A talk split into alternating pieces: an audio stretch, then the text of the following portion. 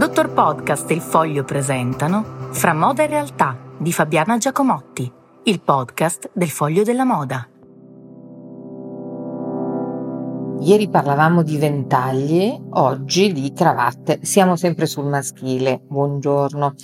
Il momento in cui il premier spagnolo Pedro Sánchez ha chiesto ai parlamentari maschi di togliersi la cravatta per risparmiare sull'aria condizionata ha dato il via a un inevitabile effetto domino.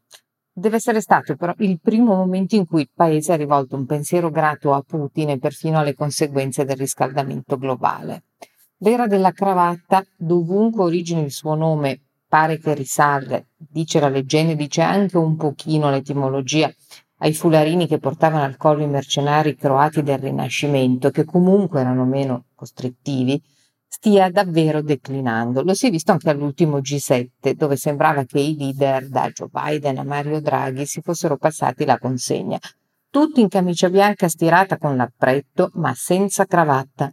Non sapendo però bene come procedere sulla scollatura, un premier mica può spottonare la camicia alla vita modello Playboy Gigi degli anni 60 che corteggia Brigitte Bardot, hanno mostrato una favolosa ingenuità un bottone, due, nessuno come i parroci anglicani e i modaioli che comprano moda uomo e, e di Prada e che sono tutti abbottonati fino all'ultimissimo bottone.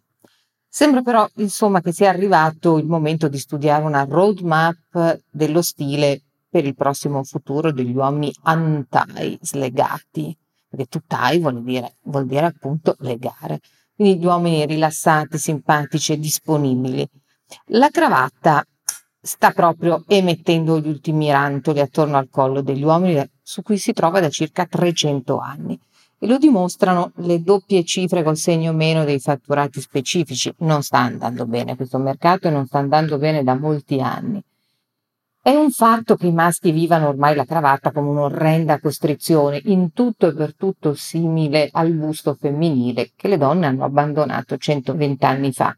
Sebbene quello modificasse in via permanente la gabbia toracica e questa, la cravatta, al limite e solo nel caso del doppio nodo Windsor, quello un po' dei gagati e dei elegantoni, stringa giusto un po' il collo.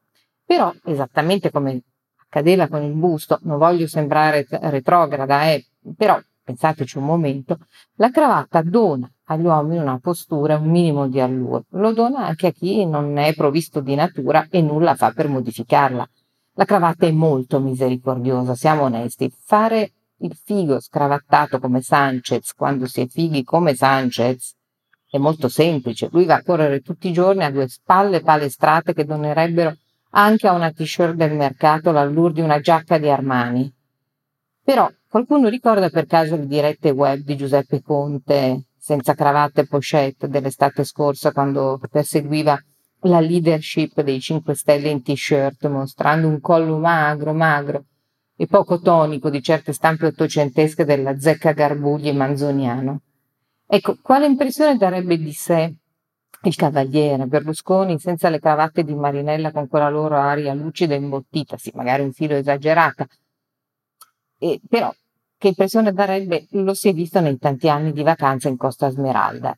T-shirt e bandana, aria un po' così, qualunque. E quanto invece ci inteneriamo da anni per la cravatta annodata sempre un po' di sghimbescio dal presidente Sergio Mattarella, un dettaglio che ci ricorda in ogni momento, ma con grande dignità, la sua vedovanza mai superata. Ecco, la cravatta come in è il ventaglio, il fazzoletto di un tempo, non è solo un accessorio, è un segnale, un linguaggio, un insieme di simboli che raccontano molto del gusto, della cultura, dello stile di chi la porta.